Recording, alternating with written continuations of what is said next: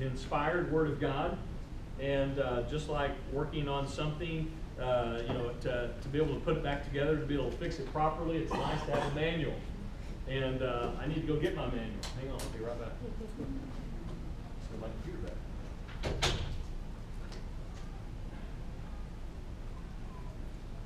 And so we looked at the Word of God being the manual that God has given us uh, to enjoy life, and the fact that maximum freedom, maximum freedom in life is found under the authority of God and under the authority of God's Word. And today we're going to look at another core value of Mosaic, and that core value um, that we are going to be talking about is intimacy with God. And so, uh, don't let all these notes scare you. It'll be all right. Just got to make sure they're in order. All right. Um, and so, when it comes to intimacy, when it, when it comes to really getting to know somebody, all right, I want you to think about this. Um, can you relate? Has there been anyone in your life that where you developed a relationship with them and you really wanted to go deeper in that relationship, but they wouldn't go? You know, they were polite, they were nice, but they, they just wouldn't go deeper with you. You know, maybe you were in high school or college and you really liked somebody, okay? And it seemed like they liked you and you wanted to take it a step further, but they were like, no, let's just be friends. You know, they, they were polite, they were nice, but they just didn't want to go any deeper. Maybe your parents. Maybe your parents here today and, and you've made some mistakes and you've kind of blown it and you want a deeper uh, relationship with your children, but your children just don't have time for you. You know, they, they just kind of like, you know, uh, they, they're doing their own thing, um, and they just don't really want to develop a relationship with you deeper than it is. Or maybe you're the kids. Maybe your parents have divorced or, or something's happened and, and uh, you have a good relationship with one and maybe you want a, a, deeper relationship with the other. And it, it just seems like, you know, you go to people's houses, your friends' houses, you see how their parents get along. It seems so nice, it seems so comfortable and all this. And then all of a sudden, it's kind of like when you're around your parents, there's this tension. You know, there's this, you just can't relax like you wish you could. You know, maybe it's your marriage. You know, you were you were really friends. You you just like man, you shared everything. You talked, and then it's like at some point, at some point, you even like the same music. You like the the same movies, and all of a sudden, somebody just checked out. It's like all of a sudden, you know, um, they're polite, they're kind, they uh, going through the motions. You know, he's he's providing, she's uh, you know cooking, he's he's uh, trying to do what needs to be done and around the house, and she's taking care of the kids, and he's showing up, and everybody's just rolling with it. Everybody's just doing their duty, and there's routine, and you just hate it because it's routine. It, it's like um, you just want to walk away. Or I've heard uh, many people say, "I just want to run, run far, far away," you know, and never have to worry about it. You keep trying to make it what you think it ought to be. And it just never seems to, to measure up. You check out books, you read books, you go see counselors, you, uh, you do all this stuff, and you're even like, how could this ever have happened to me? How could I ever made this point? Have you ever been there in a relationship where you wanted to go deeper than it actually ever goes? We all have. Isn't it frustrating? Because you can't force them to go deeper with you. You can't make them to be transparent with you. You really can't even make people to have a relationship with you. If you do, that, that kind of makes the news. Just want you to know. You know, you know when they find girls in you know in the basements or they find men in the basements all tied up and everywhere, you know that kind of makes the news. You really can't force anyone Okay? And so, you want the level of the relationship, you want that relationship to be so comfortable and so transparent where you can relax and just enjoy to be with them. That's what you experience that. It doesn't matter where you are, what's going on. It's just you're always relaxed with that person. Like you feel safe. But at some point, this will happen to you. At some point, and if it hasn't happened yet, it will be. Okay? This may be hard for you to believe, but God desires to have an intimate relationship with you, His creation. But time and time again, creation stiff arms God. They hold him out here. Okay? They're polite. They're generally casually respectful. But they refuse to go to the level of relationship that God desired for them. And God made a way for us to have that. I mean, God, pictured in the Bible, Old Testament, New Testament, as a father who desires a relationship with a son. We know it as the prodigal son. His son says, I'm going to go and do my own thing. And the, God, and, and the father never gives up waiting on the son. He's there waiting, okay? And he waits and he waits and he waits. Why? Because he loves his son. It also portrays God as a good shepherd who loves his sheep, and the sheep just keep kind of wandering away and doing their own thing and keep breaking off and, and keep breaking the shepherd's heart, but he continues to go after them. But he can't force them. We see him in the Garden of Eden where it's like he's walking around wondering, where are they? Because they're hiding. And he's calling out their name. And he's wondering, what's going on? The Bible, from cover to cover, describes God as a father, heavenly father. He asks us to refer to him. A relationship with you that's not casual, it's not respectful, that's not distant. And it isn't just around the holidays, okay? It isn't just around an environment where we sit in rows. That throughout Scripture, your heavenly Father, your heavenly Father describes is described as having a relationship with you that is intimate. Yet for reasons, and we'll talk about this in a minute, for reasons we treat him respectful and casual, but not intimate. But we're close with him. Look at uh, Revelations 3. Revelation chapter 3, if you have your Bible, it's one of the easiest books to find, second easiest book. The first one is Genesis, and the second one is Revelation. Because if you get maps, just go back to the left and you, will find uh, Revelation there. Revelations chapter 3, um, we'll pick up in verse 15. Revelation is written by John, okay, the disciple whom Jesus loved. And here in the first uh, few, we call them chapters, in the first few paragraphs actually, uh, John here is writing to different churches, literal churches that exist, okay? And he's writing to them, and he's, he's talking to them, and he's writing to church people. Okay, so this relates to us. He's writing, uh, writing to church people. And uh, in verse 15, it picks up like this. He says, uh, I know your what? Works. Works. You are neither what? Cold.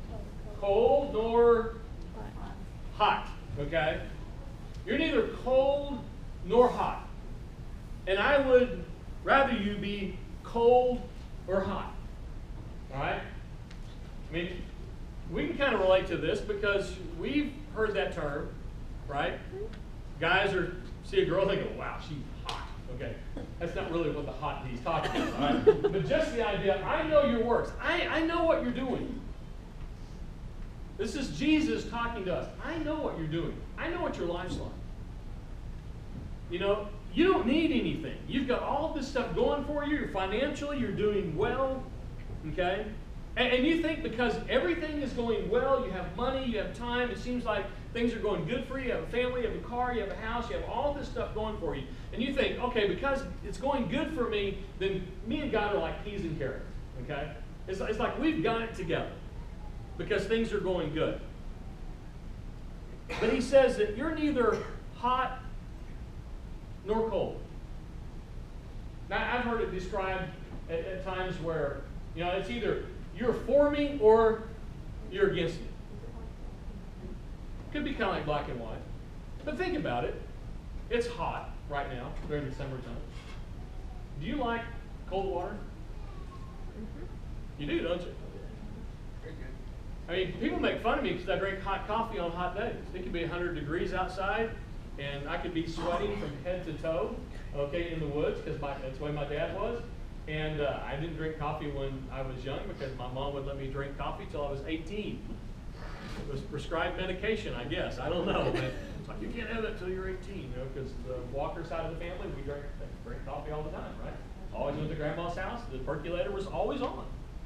But it was the same for my mom's side of the family, the Evans. Every time I went up there, there was always coffee going.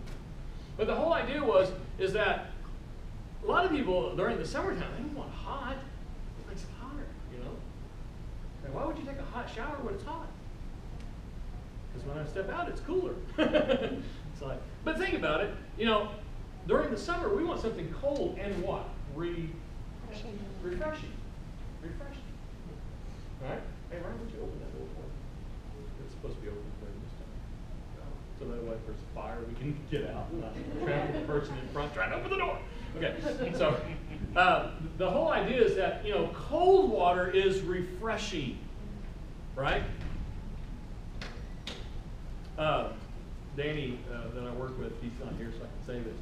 Uh, he has the, he has the water cooler, and he carries it in his van. And I guess the guys were uh, getting on to him about where's the ice, you know, because the water in this cooler is getting like lukewarm. And he's like, well, provide your own ice. but we like cold water because it's refreshing. Hot water, that helps us too, right? Mm-hmm. I mean, we have this this city down south. We call it hot what? Springs. Springs. And what is it known for? The hot water. And what does the hot water do for you? If you go get in a hot spring. Relaxing. Yeah, it's supposed to help you. It brings healing. You know, I, I growing up, I, have always heard this part of Revelation described it either for God or you're against God. And then somebody once said, well, wait a minute. Think about it like this. God either wants you refreshing or he wants you healing. You know, there are some of us that when you're around them, they just refresh you. They, they just make you love life.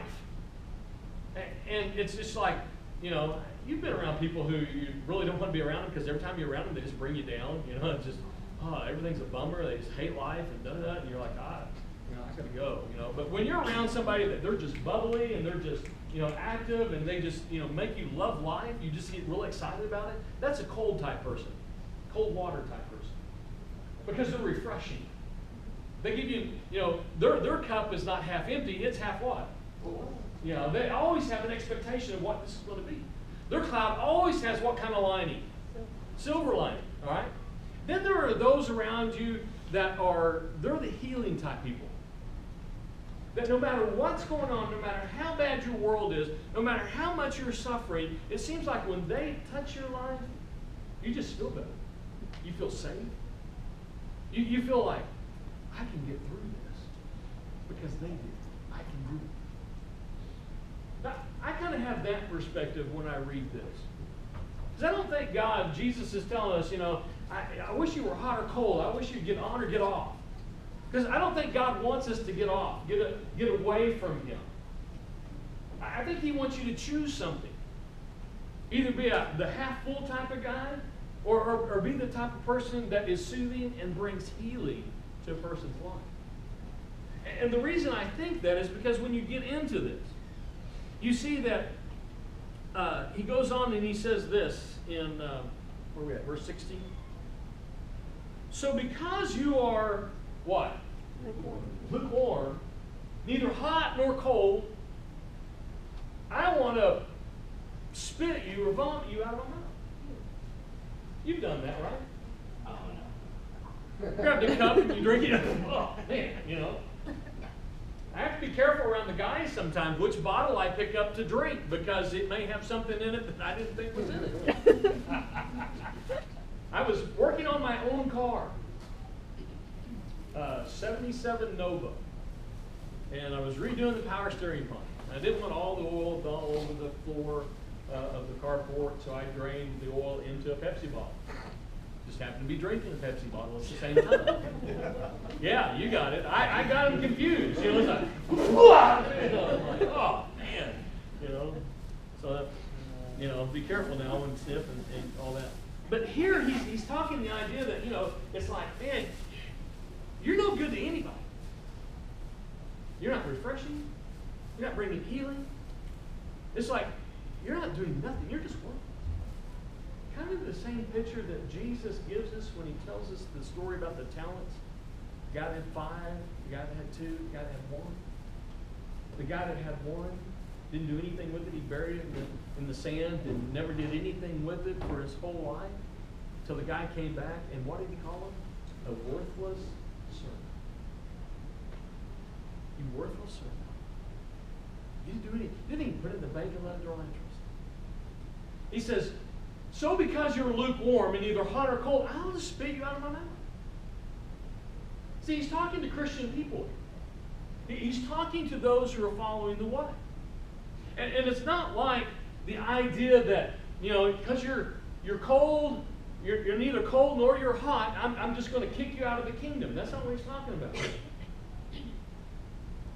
Because you're neither cold nor hot, you're not worth anything. You think you've got it all together. Look what he says in verse 17. For you say, I'm rich. We've got it together. I've got money. Okay? I have prospered. I don't need anything. I don't even need you, God. Not even realizing that you are wretched, that you are what? Pitiable, poor, blind, and naked. You are nothing. You don't realize how bad you are. You think because life is good. Every one of us in this room, we're among the top 4% of the world in riches. You don't feel wealthy, though, do you? But you're in the top 4% of the world for being rich. We think we've got it together. We're prospering. Things are going well.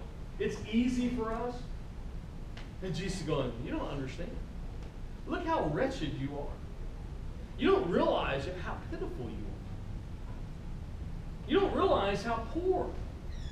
You're blind. You're walking around. You don't have a clue what's going on around you. And you're naked. You have nothing. Look at verse 18 or 19. I counsel you, or to those whom I love, there we go.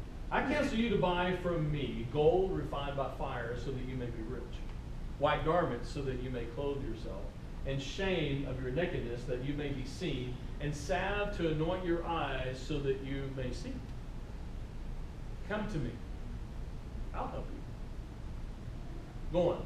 He says, Those whom I love, I what? I reprove and discipline. Parents, you don't want your kids to grow up to be brats, do you? You know, you don't want your kids to grow up and be hated by society because they're worthless. You really want them to do something with their life, and so you disciple them, you discipline. Them. So be zealous about it, be cold or hot, and repent. Look what he says in verse 20. Behold, I, Jesus is saying, stand at the door and knock. If anyone hears my voice, opens the door, I will come in to him and eat with him, and he with me. Now, I know a lot of times we've used this verse as leading people to Christ. Jesus standing at the door, knocking, inviting you. He's already talking to those who are following him. He's talking to those who think it all, they have it all together, but they're stiff arming God. They're, they're holding him off at a distance, and he's like, I just want to come in. I just want to come in and have an intimate relationship with you. You know, church people, you think because things are going good that God and I have a good, a good relationship. Instead, he's outside the door knocking. We kind of have the idea that God's outside the door ready to huff and puff and blow your house down if you don't give in to him. But here he's just standing outside the door and he's knocking.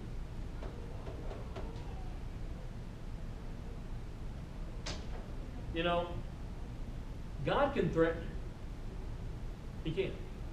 He can threaten you. He can take everything away from you. He can take your kids. He can take your money. He can take your life. You know, God can make you serve Him. God can make you obey Him. But He won't make you love Him.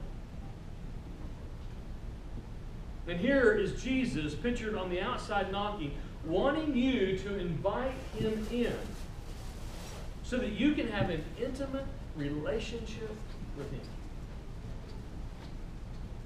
But we've opted for something different, like most religions. We've opted for something that's second, that, that is characterized not by intimacy, but by obedience. Uh, characterized by uh, respect. They opted for religion. You see, religion allows you to treat God respectful, but not intimately. As many of us know, it's an empty thing to just respect God. And yet it's substituting for what God wants for us. Something second, which becomes like a formula. I, I grew up Baptist. And there was a, a typical formula, if you were following God, that, you know, if you wanted God to do your bidding for you, that you needed to go to church. Check. You know, you needed to read your Bible sometimes. Check. You know, you needed, you know, when you sinned and you said, God, please forgive me. You know, check. And then when you really blew it, you're like, okay, God, please forgive me. And, and somehow God, you know, zaps it. He forgives us. He gets out his big number two pencil and he erases the, the sin. And then he zaps his mind. He's like, forget it. You know, like, like we think he's this old guy. He's like, what? Forget, you know, like. But the whole idea is that we have this idea, okay, that religion is about getting God to hear our prayers and that he will do my deal. Which religion is very selfish. it, it is very um, uh, self centered. How do I find the right formula to get God to do my bidding? I mean, don't we kind of have that idea? Don't we kind of have that picture? God, if, if, if I'll do this and this and this, if, if you'll do this for me. You know, God, if you'll get me out of this situation, then I'm going to, you know, I'll, I'll give you my life. I'll submit to you. All right? The whole idea is that we find ourselves trying to come up with the right formula. Remember a few years back, I it might have been about 10, 15 years ago, there was this thing that really kind of blew through the churches. This guy wrote a book, okay, uh, about a, a prayer in the Bible. It was called the Prayer of Jabez. That's the only time his name is mentioned in the Bible, which is really intriguing that, you know, his name was mentioned in the Bible just one time, and it was about him praying that God would increase his borders. And so this thing kind of blew through the churches the idea we just need to pray that God will increase our borders, pray that God will increase our borders, pray that God will increase our borders. And, and, and, God will do that. Like, like if we do it the right way, and, and if we say it the right way, we mean it the right way, our heart's the right way, we believe the right way, then you know God will do the bidding for us. Now, God mentioned it in the Bible, and there is a reason for that. But the whole idea that if we try to come up with a formula to make God work for us, that's self centered. That's like, I'm trying to control God, manipulate Him to do my bidding, to do my deal. You know, when we get older, in religion, we get judgmental. Right?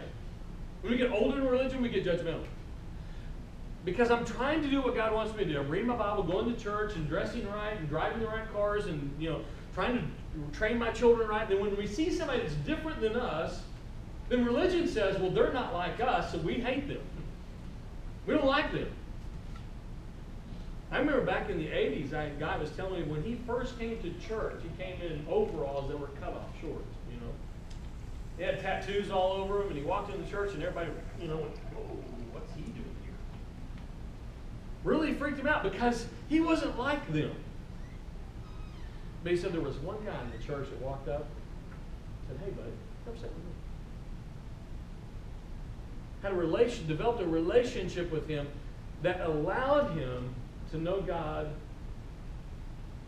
and this is cool, intimately to the point that he felt called in the ministry and became a pastor. because he experienced the love of God in no other way than another fellow came, coming to him and saying, Here. Let me tell you about my God. Because he was searching for something. And he wasn't finding it anywhere else. So religion says that as I'm getting older, I'm going to get grumpy and I'm going to get judgmental because I'm not doing the things that you're doing because the things that you're doing look like fun and I wish I was doing those, but now I'm grumpy because I can't do those because I don't like you, you know? And yet, because you were trying to be religion, some of us just dismissed religion, dismissed church. Because we're like, you know, in high school or junior high, high school, we're trying to do what God wants us to do, and it just like it wasn't working for us. Our friends are having more fun, so we we're like, okay, see you, God. I'll come back to you later when I need you, you know. And we go off and we have fun. We go get a testimony, all right? That's what some people call it, you know. But the whole you college the same way. You get into college, you're trying to do the good thing. You're going to the Baptist, you know, unions. You're doing all this stuff. You're going to Bible studies, and it's just like you know, professors are dissing you and things are just not going right. Your friends are like, God, who's God? You know, and you're like, see you, God, I'll, I'll be back when I need you, you know. And, and so we, we go off and, and, and all of a sudden it's like, even for some of us, some of our biggest hurt was people in church because of the way they judged us, because of the way they treated us. And so some of you opted, you know, just to walk away. And you didn't realize that it was about love. Like, isn't church about love? And it's like, no, religion is about harnessing the power of God for me. Religion says if I do the right things, if I change the right way, then God's going to do my deal. And then we get frustrated when God doesn't do our deal. Then we get mad. God, you said if I did this and this and this, that you would bless me. It. I'm doing this for you, then why did this happen to me? And God's like this. Look at John chapter 16, verse 1 through 3. John chapter 16. Same writer. Writing the story about Jesus. And he comes to the point where Jesus tells us something that's very intriguing to those who are following religion. All right? He said in verse 1, I have said all these things to you to keep you from what? Falling away. Falling away. I mean, we know that Jesus had thousands upon thousands of people following him. I mean, how many, twice he fed how many people? 5,000 in one and 4,000 in the other. There were thousands of people following Jesus. And he says here, I'm telling you these things to keep you from what? Falling away. To keep you from turning to religion. Because religion is dangerous. Okay? Religion is, we think we've got it together and we have no clue what's going on. We're wretched. We're poor. We're blind. Look what he says in verse 2. They, talking to us, they will put you out of the synagogues. Indeed, the hour is coming when whoever kills you will think he's offering service to God. Now, a few years ago, we didn't think anything about that. But now we're hearing all these reports of people from all over the world who are killing people, and they're saying they're doing God a favor. I mean, I remember back in the 80s, there was this guy who blew up a, an abortion clinic because he felt like he was doing God a favor, killing people, doing what God wanted him to do. The hour is coming when whoever kills you thinks that he's offering service to God. We're like, wow, that's really extreme for people to think that. But there are all kinds of crazy things going on in the world around us, aren't there? I mean, in this formula, in this formula, look at verse 3. And they will do these things because they have not what? They have not known. They have not known the Father nor me. They do not know. In all my formula, there is respect. There is politeness. But there is not knowing God. You become a stranger to God's way. You become a stranger to God's will. You respect God. Like I, went to Easter's pageant, you know, I gave a hundred dollars. But he's like, you don't know me. You're a stranger. We become a stranger to God's love. Get this. We perform thinking that we'll get into God's good graces. I did this as a kid. I didn't want my dad mad at me. So I would try to do everything that he wanted me to do. So I would be in his good graces. Because you know, if you messed up, man, there was heck to pay. But the idea was I started treating God like that. God, I'm doing this. That's what the preacher said we needed to do. So I'm reading my Bible, I'm praying, I'm, I'm trying to do all this. You know, what you what I think you want me to I'm trying to perform, but God's going, You don't know me. We believe,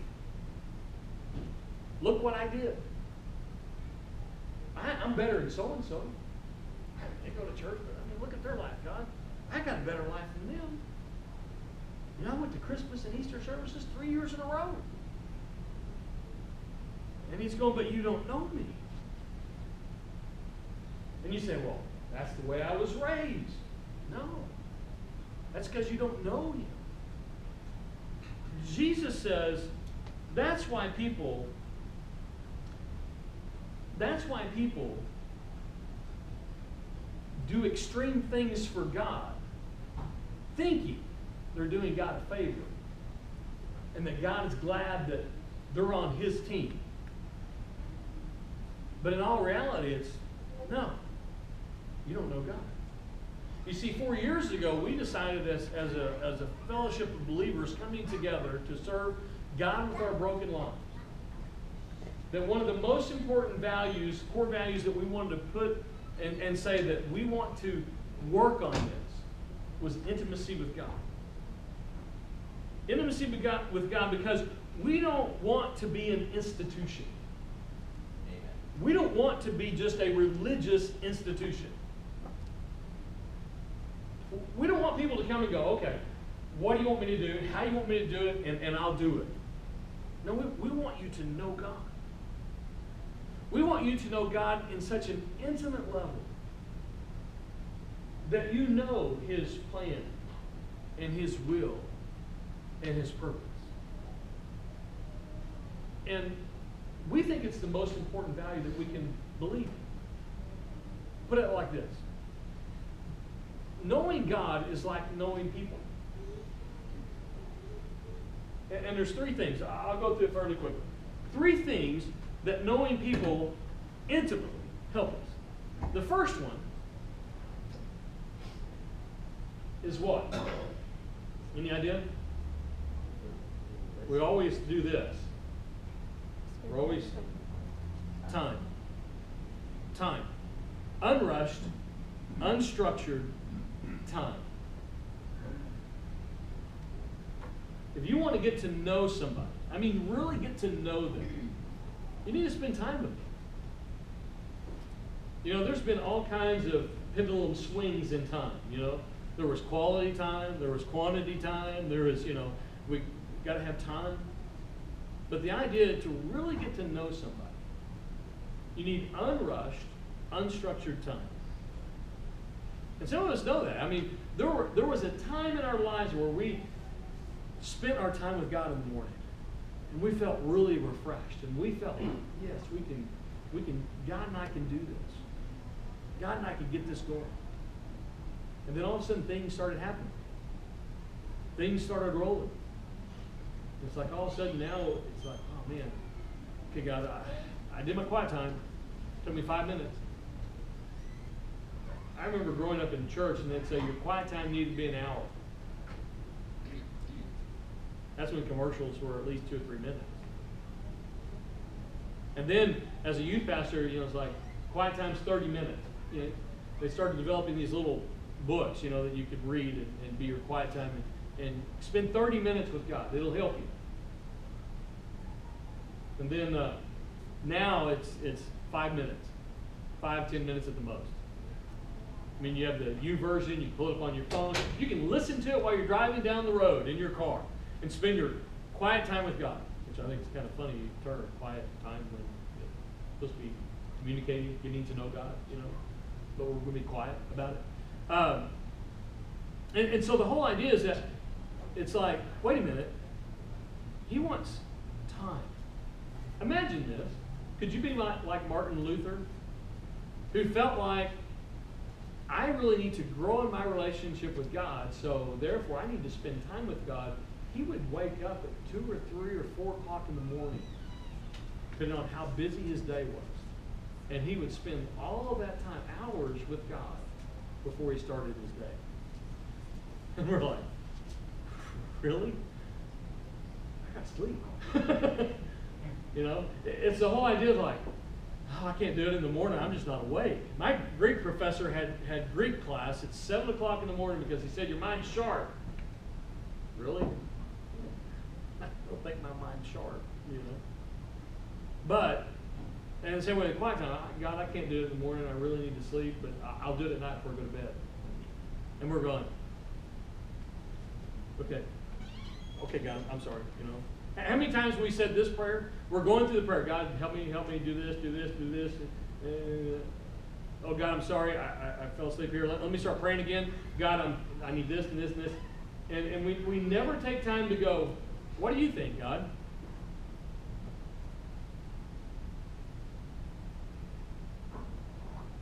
Silence is kind of weird, isn't it?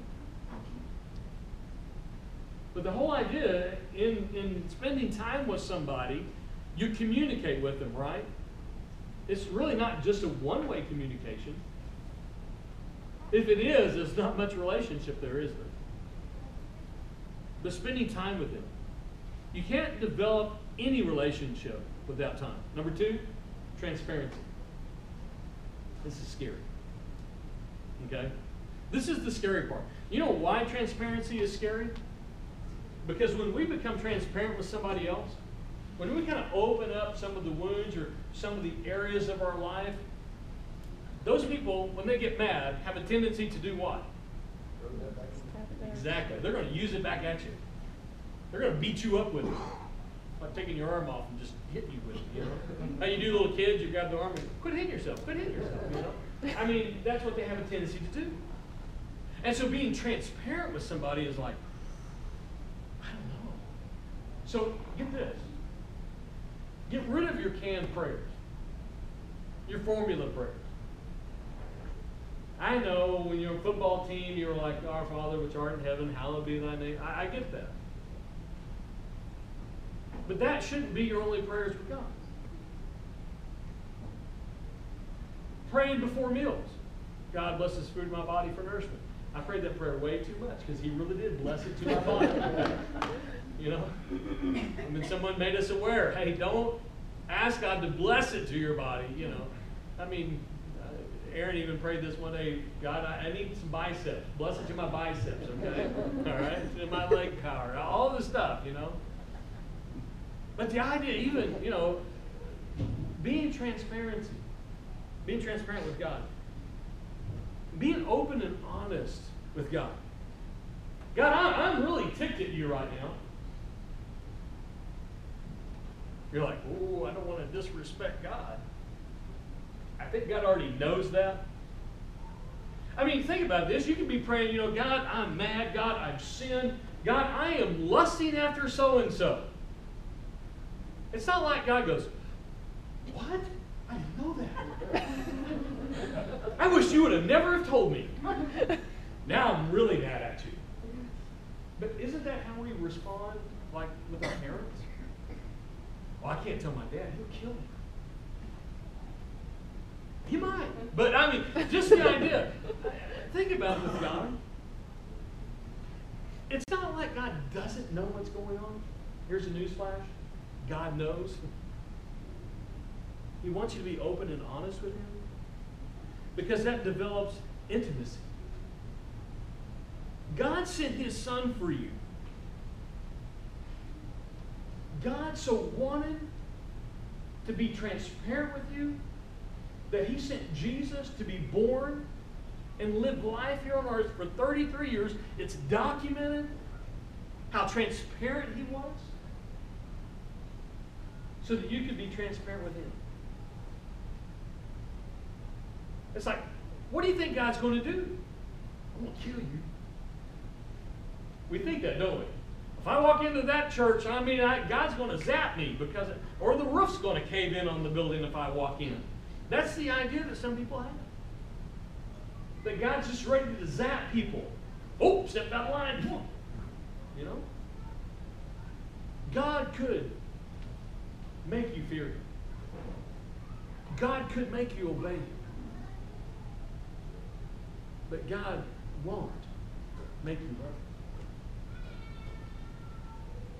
Look at it like this God didn't send His Son for you to hold Him at arm's length and go, Yeah, God, I believe and, and I respect and, and, and I, I kind of get an idea what you did for me, but uh, I'm afraid to know you. I'm, I'm afraid to know you. Because if I if, if I God, if I sub, man, I can't say the word. If I sub, submit to you, then what's going to happen to me? You know, I, I do premarital counseling a lot um, for couples. I tell them, you know, if you want me to do your wedding, then uh, we need to have some meetings together. And uh, it's interesting. Uh, I've done 40 something weddings. Somebody asked me the other day. Over 40 something weddings, and uh, maybe 50, I don't. Kind of lost count there. But the idea is how many times that ladies will ask me, do we have to have that word submit thing in there? No, you don't have to have it in there. But can I explain what that's about? And they're always like, sure. Get this. Mutual submission is the most powerful relationship dynamic in the world. Mutual submission is the most dynamic, most powerful dynamic in the world. Let me think about it like this. Mutual submission says, I am going to harness all my talent, all my abilities for your best interest. Whoever I am, whatever I am, all that I have, I'm going to harness all that power for your best interest. And mutual submission says that you're going to uh, harness all your talents and all your abilities for my best interest. You know, we have a tendency in Ephesians chapter 5 to miss the most important verse when it starts talking about the relationship between the husband and wife. And even the Bibles have a break there for some reason. But the whole idea is that the, the very most important verse says, submit to one another. Submit to one another. The reason submitting to God scares you is because you don't know the Father. The reason submitting to God scares you to death is because you don't know the Father, because we don't trust Him. Get this God made the first move. God made the first move. Jesus died for you. Get that. I mean, let it soak in a second. God made the first move of submitting to your life by sending Jesus to die for you. God said, I'm going to put your deal ahead of my deal. God says, I'm going to put my sin, or your sin, ahead of my glory. I'm going to be more concerned about your sin and your eternity than my comfort. God submitted to you so you could submit to God. What are you afraid of? What are you afraid of? God's going to send you to Africa? That God's going to make you sell everything that you have and follow Him? If maximum freedom is submitting to the authority of God, you think God wants to cause pain in your life? You think God wants to hurt you? Do you think God wants to make you suffer? I mean, think about this. He sent his one and only Son to die on the cross for you. The Bible says like this He who knew no sin became sin. That lust you're struggling with, he became that. And he conquered it. So that you could have an intimate relationship with God. So you wouldn't be going after other things, but you'd be going after the heart of God. Because, because God's heart is going after you.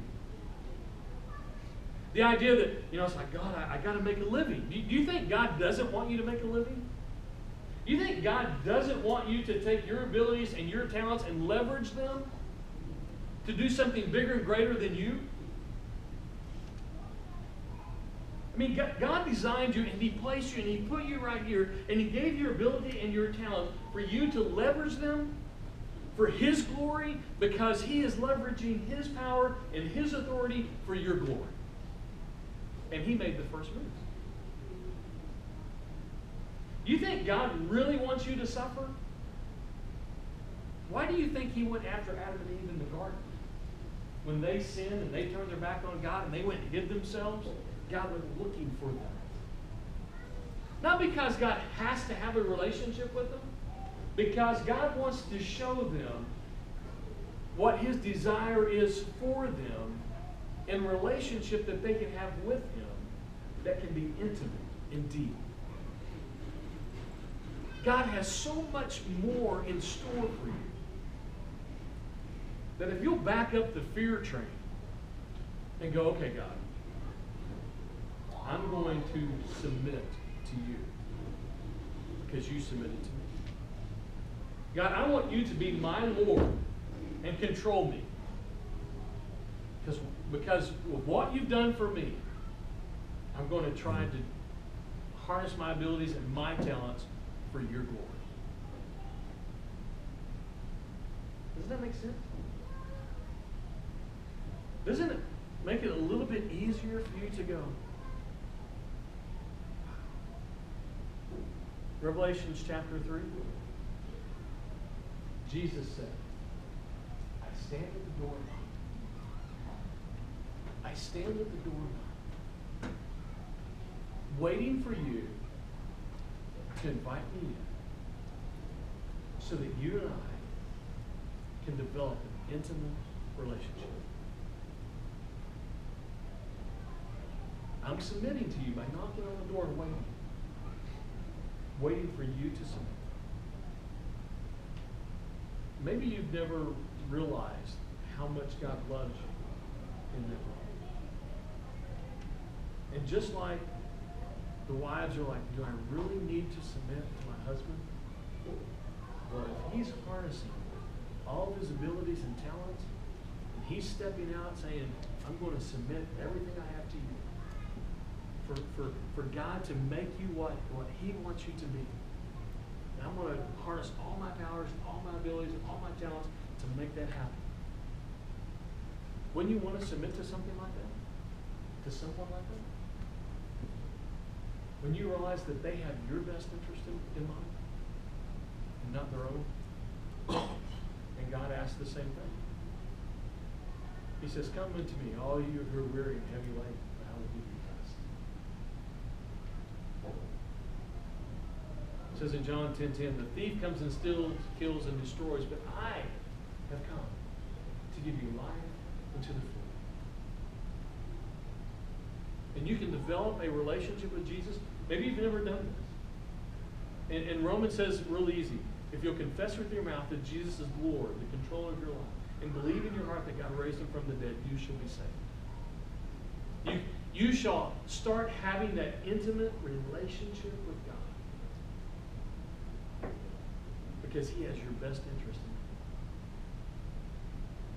And when you get to know him, all of a sudden everything that you do has his interest in mind. It's like, God, I, I, drive a log skidder, I drive a truck, I, I work at a plant. God goes, I, I know. I have you at this place. Okay, God, what do you want me to do here? That's getting to know God because he'll go, see so and so? Love them. Help them.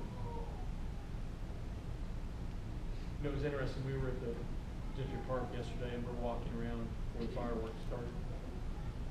We're talking uh, to a couple, and uh, you were there. And then uh, there was a lady with a stroller, and all of a sudden it fell.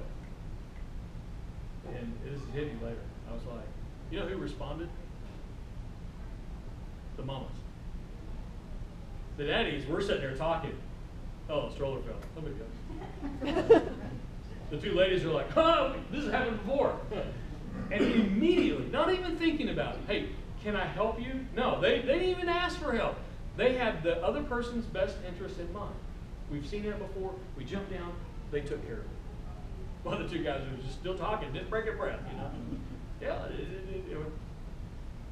but the two mamas were like, yeah, we've been there before. We, we, we know what that's like. Here, let us help. Didn't ask. Didn't invade. But they knew what it's like. God has you and He's placed you. He'll show you. Because you're going to run across people where you've been there, you've done that, you own the t-shirt to it, and you're like, yeah, let me help you. I know what that's like. I know where that road leads. Let, let me let me show you what God's done in my life. So take a moment. Take some time. Be transparent with God. And submit to Him. Let's pray. Father, we thank you. We praise you for the opportunity that you've even just allowed us to have a relationship with you. So, Father, I pray that you would help us to not be like this church in Laodicea, Lord, but that, that we would not think we have it all together, but that, Lord, we know where we're coming from. We, we know that we don't have really anything to offer you, but what you're offering us, help us to take that and leverage it for your honor and your glory, so that we can know you better and know how to build your kingdom. In Jesus' name we pray. Amen. Enjoy the rest of your weekend. Don't forget to pray for Keith, who's in Alaska, uh, Lana, who's in Arizona. She'll be heading back on uh, Thursday. Keith's going to be there through, uh, up until the 1st of August. And uh, have a great week.